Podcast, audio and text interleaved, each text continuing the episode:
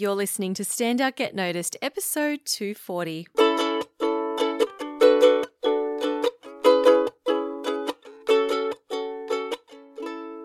Hi there, Rockstar, and welcome back to Stand Out Get Noticed. I'm Christina Canters, your host, and I'm all about helping high performing professionals and business leaders to build powerful communication skills. You can learn more at thecmethod.com. Now, I want to thank everyone who wrote to me to tell me how much they enjoyed last week's episode, episode 239, which was called Are You Living in Your Zone of Genius? It seems like it resonated with many of you. So if you haven't listened to that episode, make sure you go back and take a listen. Now, next week will be the last regular podcast of 2020. After this, I'll be doing a best of holiday series where I'll be resharing the most popular podcasts of the year. If you're taking time off, this will be a really good opportunity for you to catch up on episodes that you've missed and perhaps re listen to some that you found um, especially useful. Now, for the final episode, or the final regular episode, um, I will be doing a Things I've Learned in 2019. So that's going to be next week. Always fun to do a reflection. All right, let's get into this week's episode where we're talking about how to be resilient in high, highly competitive environments. Now, I want you to think about have you ever had the feeling that everyone else is doing better than you that your work or what what you've achieved is less than? Do you notice yourself comparing yourself to other people? Now, this is something that I experienced constantly when I was in architecture school, which was a very competitive environment. And, you know, I notice myself doing it now as a business owner, seeing other people and what they're doing with their businesses. And it can be it can be quite damaging um, when when taken to heart. So that's what we're talking about this week, and I'm really excited to introduce you to my guest. Her name is Ines Hemmings. Now, Ines and I have something in common. We both studied architecture, and we both have since moved in to different films, uh, fields, not films, fields. Maybe we'll get into films at some point. So Ines is she's a recent graduate of, um, of architecture of Delft University of Technology in the Netherlands. And she now lives in Melbourne, where she's carved out a path for herself as a teacher, an activist, a speaker, an author, and a TV host. Her mission is to empower architects and creatives to find their voice and share their truth. And she's working towards an empowered future for the architecture profession and also for conscious built environments. She's the founder of What Architecture School Does Not Teach You. That's what it's called. It's called What Architecture School Does Not Teach You, uh, which I love. And I'll link up to that in the description of this episode. You can go there, you can see all the videos that she's created. They're very, very inspiring. And you can really get a sense of her, the passion that she has and um, the change that she wants to make in the world. Now we had this conversation, um, and Ines shared her experience, her, her experience of comparing herself to others during her studies, and the negative impacts this had on her health and well-being. She also talks about what she did to pull herself out of it. She she shares some uh, tools and techniques that you can also implement um, if you find yourself uh, comparing yourself to others, um, feeling feeling stressed, feeling imbalanced. Now, you don't have to be in the architecture and design industry to relate to this. This this episode is for you if you want to find more peace, more balance, calm, and resilience in a highly competitive environment, whether that is if you're studying, running your own business, or working in corporate. So, you ready to meet Ines Hemmings? Let's do it for a long time, I did architecture. I went to school and I thought I needed to become a traditional architect in the sense that I need to design and construct buildings. And I knew from very early on that's not what I wanted to do traditionally. I wanted to connect architecture to different disciplines, you know. So, you know, in terms of knowledge base, architecture is connected to so many other fields. If you think of, you know, event management, that can be connected, or or um, graphic design or um, exhibition curation. Mm. It can be connected to neuroscience, psychology, philosophy, even human potential. What I do now can be connected to activism. Um, you know, so many things. Um, what we learn at architecture school is like the smallest box of what we perceive architecture to be. But you can break out of that box. For sure. And look, as much as you know, I, I, talk about the thing that you think, you know, architecture school doesn't teach you X, Y, Z. There is still a lot that it really does teach you. And I mean, I. I learned to how to have a great eye for detail, you know, and a great design mm. eye. And I've mm. brought that into yeah, various wow. aspects of my business. You know, if I'm designing a PowerPoint slide, like I can do that really well. And I attribute that yes, to architecture yeah, yeah, for school. sure, for sure, for sure. Did you cultivate your communication skills and your presentation skills during school already, or just afterwards, after architecture school, you said, "Oh, architecture, um, I'm going into something else now"? No, I, I started to develop my communication skills while I was studying because they ah. We had to go up and present our work, you know, every week or every fortnight. And it was there where I experienced the sheer terror of standing up in front of an audience and having your work. And this wasn't just any old public speaking experience. Like, this was you standing up presenting your heart. Like, this is your baby that you've toiled on for all semester. And then yeah. with with one comment or one look, a tutor can completely put your put your work to shame and derail your confidence and be like, nah, don't get it doesn't that doesn't look good you clearly haven't put any effort in there you haven't thought about this and it, and you're being torn down in front of your classmates and it is it's heart wrenching so that was the moment yeah, when i realized i i don't want to have to i don't want to do, I don't want to do this. I don't want to feel this anxious anymore. Yeah. So that's when I started yeah. to make those changes. Mm, that's really good. You know, once you face an obstacle, just, you know, grow better yourself and, and get over it you know? That's what i believe we should do in all different kinds of fields not just in terms of communication. But to go back what you just said you know um, there's a problematic in that i think. And you know most of us architecture students um, feel like that and also people in other industries. Because we think that when we put a project out there or when we design a building um, it's our baby you know? Mm. So it's our thing that we carry and we, we mother it. We're like a mother to this creative idea that we've given birth to. And so, you know, when you have a baby and someone attacks your baby, you will do anything to protect it and you will fight for your baby, you know? And that's where a lot of agony, I think, and anxiety comes in. So I've actually learned to detach myself from a project. As love as as long um, as much as I love it, um, it's not my baby, you know. I've cultivated a certain distance to it. And that actually helps me to to stay calmer in in presentations because I, I remind myself, well, you know, this creative idea, okay, I've made it, but in the end, it may not come from me. You know, it's out there now. It's it's separated. Kind of helps. Yes. Absolutely. Yeah. And I have to feel that yeah. same way with every single podcast that I create or every product yes. that I launch yeah. or every yes. time I propose a coaching program to a client. Anytime I'm opening myself up to be judged or for people to say, no, I don't like that or no, I don't want that. And yeah, I've had to learn to create that sense of de- detachment from it because otherwise, if you do, your emotions just ride up and down with the responses of other people. And that's not a very yes, you get very enmeshed yes, no. True. So let's go back to the topic of comparing yourself to others. Mm-hmm. Why do you think this afflicts so many people? Um, why does this inflict so many people? Well, you know, when you compare yourself to someone else too much, um, you shift away from yourself. So, whenever you get caught up in someone else's process, um, you know you, you're not really standing in your truth because if you really know who you are then you are strong you're confident you're standing in your truth. You would never compare yourself to someone else. So uh, just a slight difference you know it's okay to have role models or people to look up to. That's a different place to be because that's a place of appreciation. So you can look at other people look at what they are good at and say wow peter or susan is so good at this and that and I would love to nurture my skills like that as well because you know what you're doing in that moment is you're recognizing your own qualities in someone else. So their qualities are reflected back to you and so you realize, "Oh, I want to be better at this."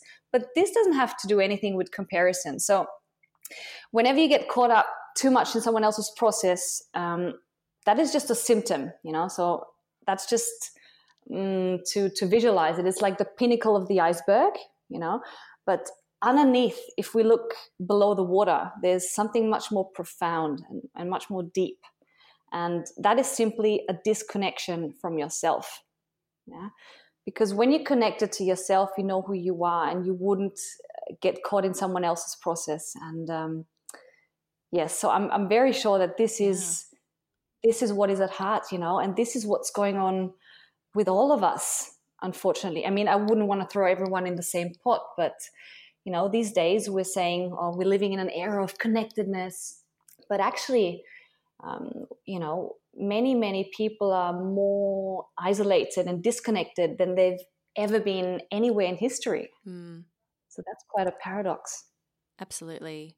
I had um one of my podcast listeners joel he uh, wrote to me and said because i sent an email out to my subscribers recently on a similar topic to this and he wrote back and said that um, his pastor often says uh, don't compare your day to day life, as in your daily grind, with someone else's highlights reel, which is yes. essentially someone else's, like what people put on social media is their mm. highlights reel. It's the best bits of their lives, it's the exciting, fun bits of their lives. And that's all you see.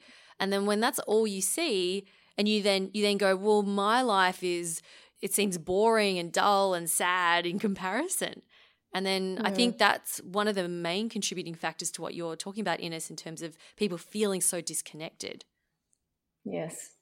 And you know, the problem is that, you know, we judge people um, for being so positive or for doing this or that on social media. I mean, all we see is the stuff on social media, you know, and we judge people for that or this or that they're so positive all the time. But in the end, we have no idea about any other person. You know, we have no idea what other people go through. You know, most often the people that are the happiest and the most fulfilled and the most optimistic are the ones that have gone through the most. Mm. That is such a common truth that I've come across so many times. So, taking a step back from judging and looking at ourselves. Can you share an example, Ines, of how you have gone on your own journey of of comparing yourself less to others and, and working through that? So I studied architecture in, in Vienna, but then got admitted to do my master's at Delft University of Technology in Holland. So I moved to Holland, and that was an eye-opening experience for me because you know Delft architecture school is you know, if rankings really have a saying, it says that Delft is one of the best universities for architecture in the world. Mm. So I was completely honored to be there. And I got there. The faculty was amazing. And the people I came across, they were all international, super creative, um, you know, brilliant people. And first, you know, that empowered me and inspired me a lot. But then, kind of after time, a lot of uh, doubt started to creep in because you know, I started to compare myself, um, well, way too much, you know. What sort of things were you comparing yourself to? Oh, I'm not creative enough. Um, my detailing skills are not good enough, or even my English skills are not good enough, you know. I mean, people came along with big posters of heavily illustrated stuff that I had no idea how to even start doing that on a computer. Mm. So, what really led me down a spiral of shame and disbelief is that I felt less than, you know, less than, always less than anyone else. And um, well, and that's when I started to realize, okay, this I need to work on this, you know, because because it's not normal. Did you did you talk to your friends, your your architecture colleagues about this? No, I was very I was very closed about all of this. So back then, you know, talking about my feelings, talking about um, what's on my mind didn't come natural to me. It's only now that I actually finished my studies that I'm speaking my truth. So before, you know, I should have done anything about it, but no, I didn't. Do you think your other um, peers were going through similar things? Yes, I think so. Yeah. In the end, we're all going through very similar things.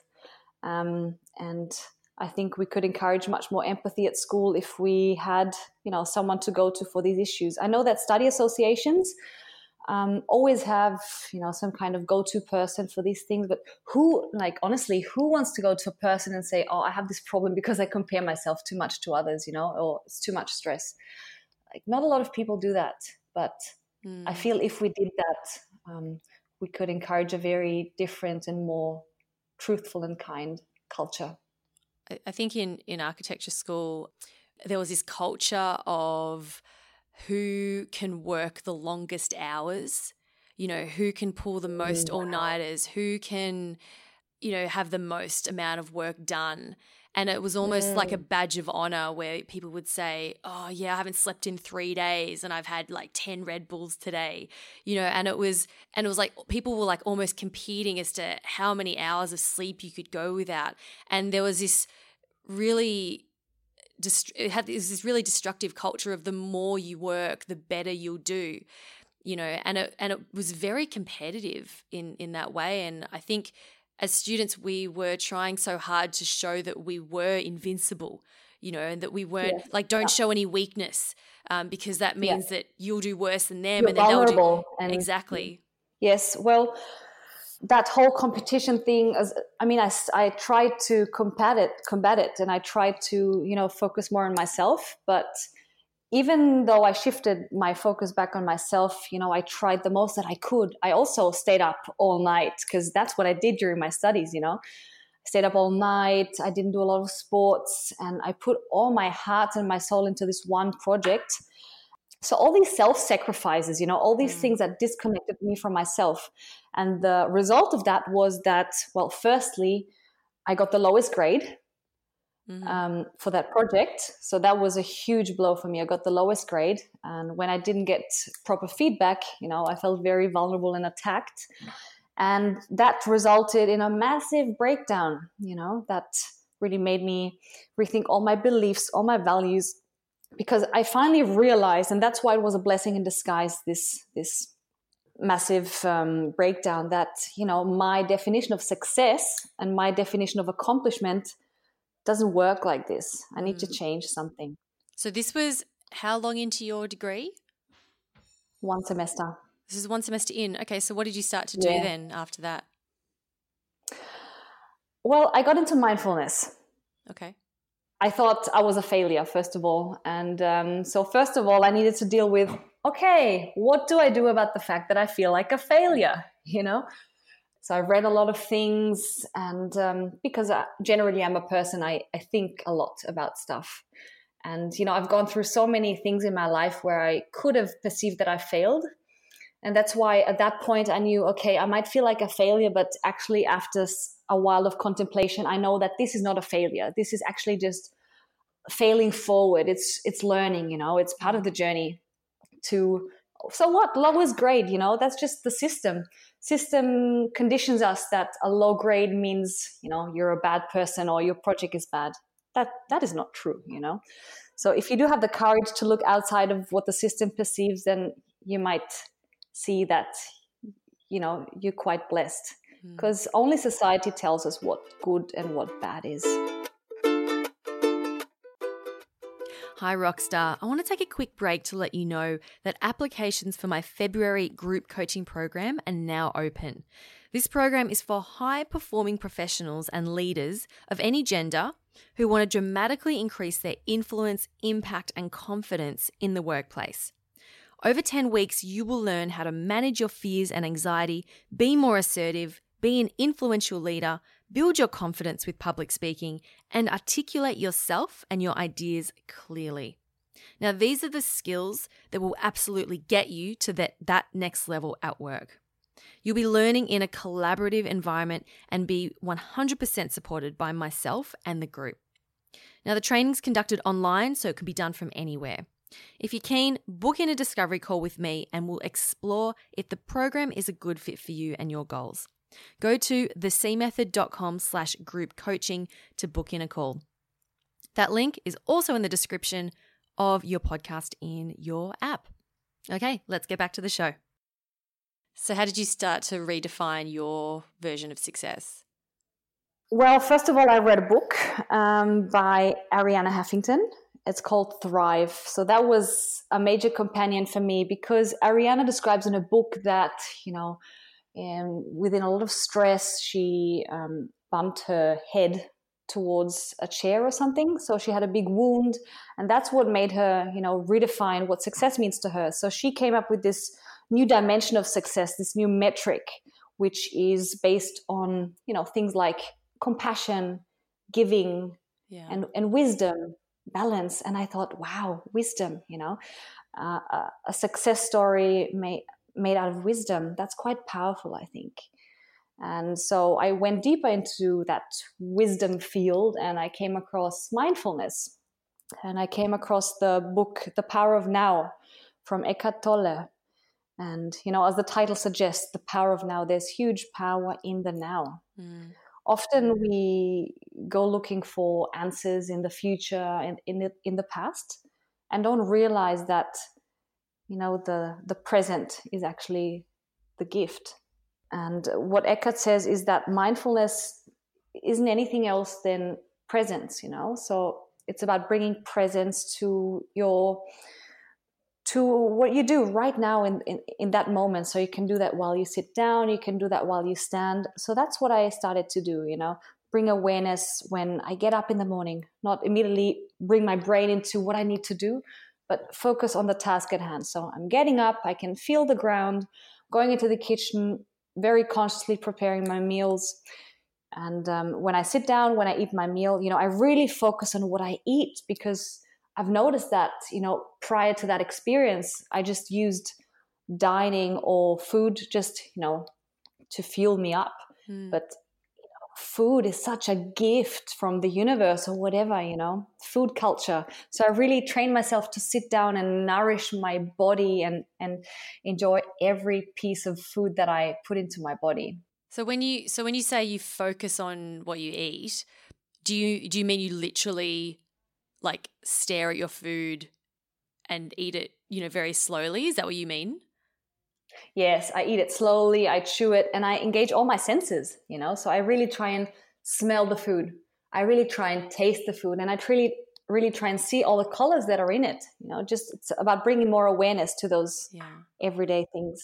I think that's a really important point, especially for those of you or us. We've all been guilty of this who've like wolfed down our lunch yeah. While checking email or you have oh, a bite of your sure. sandwich, put it down, look at your phone you know, or you eat while you're on the phone. Um, and by the end of the meal, you're like, you don't even remember eating it. You're like, where did my yeah. food go? That's mindless yeah. eating. yes, for sure. And um, how did all of this start to then affect your work as you? Because you continued with your degree, right? Yes, I did. Yeah. So how did all of how did this mindful practice practice and this new awareness then impact how you approached your work and your results?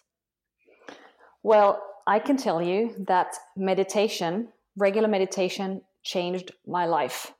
So I started to apply meditation 10 minutes a day, you know, not a huge effort in either in the morning or before I go to sleep, preferably at the same time though.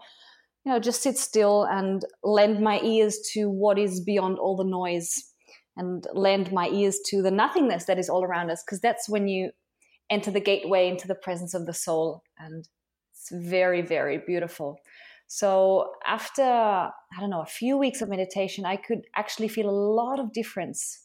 So I could feel I was calmer because I used to be very impulsive. I was more calm, I was less reactive to my external surroundings, more grounded within myself, and surprisingly, more resilient and diplomatic at school reviews. Okay. So it actually did a lot for me. And it's it's not a coincidence, you know, because um, a study at Harvard University revealed that, you know, MRI scans revealed that just after eight weeks, there are massive changes within the brain if you meditate regularly, even if it's just 10 minutes. So, what happens is that you have the amygdala in the brain, and that is kind of your fear center, the fight and flight center. That's where all your emotions go off. That's when you're very reactive to your environment. But only after eight weeks, those scans reveal that the amygdala even physically shrinked. And at the same time, the prefrontal cortex in the brain increased. you know, in, in size. So while your fear went down, your reaction, your reactive nature went down, your decision making went up, your your strength went up, your resilience went up.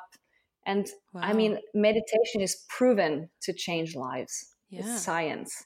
So can Ines, can you give an example of let's say like during your during your presentations um, at school mm-hmm. when you were while you were meditating, can you share how you would have reacted to a review before you had started the meditation practice compared to how um, you were after? So I did enjoy. I always enjoyed um, presenting a lot, and I was quite convinced of the ideas that I had. But whenever someone said something against it, you know, because oh, it was my baby. So whenever someone said something against it, or this doesn't work, that doesn't work, I became very reactive and said, "Oh, why? Why do you think doesn't this work? Huh? Why do you think doesn't this work? Tell me why why this doesn't work." And I just felt, you know, like a small baby that wanted to cry and go into the corner afterwards. So I felt very, very small afterwards. Mm. That was the biggest, um, biggest consequence. I think I felt very small, not really mature in that sense.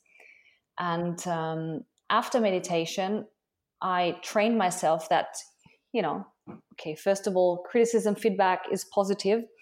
And whenever someone says something to you, even that if even if that is not in an appropriate manner, you don't go and get a reaction. You try and soften, you know, you try and soften. So first you say, oh, well, thank you for that. Um, thank you for letting me know what makes you think that, you know. Um, so that kind of eases the conversation. And then you really get down to the truth what the real issue of that comment was. Because often the comments that you get are not the real truth of what is actually going on. And why is that? Well, I, I remember back in Vienna. So I did a democracy forum in Vienna, and it was not one whole building, but it was two separate buildings within one site with a big patio and a plaza in the middle. And this tutor comes along and says, Oh, you should put those two pieces together you know, uh, those two buildings. And I'm like, well, thank you for your comment, but why do you think why do you think should they be together? You know, he said, well, because it's one building, it should be together. You know, and um, so back then I was very reactive to that. But if I got that same comment now, I would you know really try and get down to the truth. What is your problem with the fact that a democracy forum has two different pieces of a building? It doesn't have to be one building so that's kind of of a comment that comes from somewhere else you know it's not it's mm. came up mm. out of thin air if you if you ask me yeah because often people's comments they're covering up well they're coming from a, a deeper place where they might have their own they have their yes. own perception or their own um, previous experience or even their own insecurities which might explain sure. why they're making that comment you know i was reading i'm reading a book at the moment it's called the big leap by gay hendricks have you heard of it no. Oh, it's awesome. I highly recommend it. The Big Leap. So in the book he tells the story of how he was coaching these these top level executives who were fighting. And um, there was this conflict about like oh we don't want to open up another warehouse in this country and blah blah blah. And it turns out that one of them was just saying i don't want to do it. I don't want to do it. And they just thought he was against it. But it turned out that his underlying feelings was that he was um, fearful that the business might fail if they expanded too quickly. So that was his mm-hmm. concern, but he couldn't express his emotions effectively um, or didn't feel. Yeah. He was afraid of being vulnerable in front of his other colleagues, so he just expressed it as anger and just saying, "Nah, I don't want to do it." Yeah, you know. So I think it's so important to remember that everyone's got their own stuff going on inside of them and their own fears and vulnerabilities, and not everyone mm. is adept at expressing themselves in an effective way. And you know, if if you ask me, um, you know, it's it's difficult to express yourself. I mean, to me, it didn't come naturally. I really needed to learn how to do that, to accept my emotions, to express them in an appropriate manner. I mean, you know, as kids, we can do that, but then on the way, we get a lot of self limiting beliefs from society and, and other people. So it's kind of part of maturity to express your emotions and to communicate them. But maturity, I believe, has to be earned. What do you mean by that? well to be a really mature person and to you know to speak your truth i think it takes a lot of unraveling of who you really are you know? Because as you grow older if you get self-limiting beliefs or fear because that inevitably happens you know? So you know with some people more with some people less but then your truth gets clouded with all those beliefs that are actually not from you but from others. And so to really reach maturity and a high self-awareness it needs to be earned you know because you need to it's it's your responsibility it's your job to to unravel that to get rid of everything that's holding you back mm. so i think authentic empowerment is has to be earned yeah and it does take work you know it takes a lot oh. of work you know people who like you can be practicing i mean it's like developing strong communication skills like it's not just something you learn and you're done with it like it's an ongoing journey you know you look at monks who have achieved enlightenment and they're still they still see themselves as being on the journey you know there's there's mm. no destination so Ines, yeah. this has been this has been really interesting talking with you, and I really appreciate you sharing, you know, your experiences um, with everyone.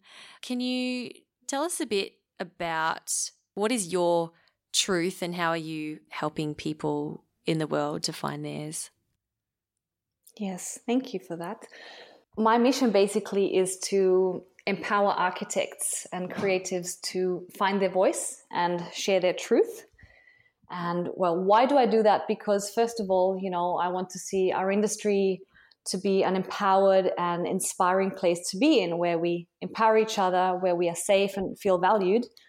And also, I'd love to see our environments be inclusive, be being conscious, because as you might know as a former architecture student christina our built environment has major cognitive impacts on our well-being. You know they can mm. they can heal us or they can make us really depressed and agitated even you know induce higher crime rates. And um, so if there's a definition a job definition of what i really do you know i would say i am an activist probably an activist for truth helping other people find and share their truth I'm a teacher, probably the most, and um, I work as a TV host, I'm a speaker, and currently I'm also publishing a book. And what my aim really is with what architecture school doesn't teach you, I want to build it into a global educational platform that um, you know starts starts a movement among architects in the world to become more conscious and empowered about who they are, and in turn create conscious environments because whatever we see in the external world always comes from within. Love it. Well, I love your passion, Ines, and I cannot wait to see the impact that you make in helping more people to find their truths because I think that is really important. Yes, well, thank you to you, Christina. It's been a pleasure to be in the show. A big thanks to Ines Hemmings from What Architecture School Does Not Teach You for being an amazing guest on the show this week and for sharing her story. Check the description of this podcast for links on how to connect with Ines. Now, before I leave you, remember to apply for the group coaching program if developing your leadership, your confidence, and your influence in the workplace is something that you want to achieve in the next year. Go to thecmethod.com slash group coaching to apply, where we'll set up a call and explore if the program is a good fit for you. All right, thanks for listening, Rockstar. I'll talk to you next week. My name's Christina Canters, and this has been Stand Out, Get Noticed.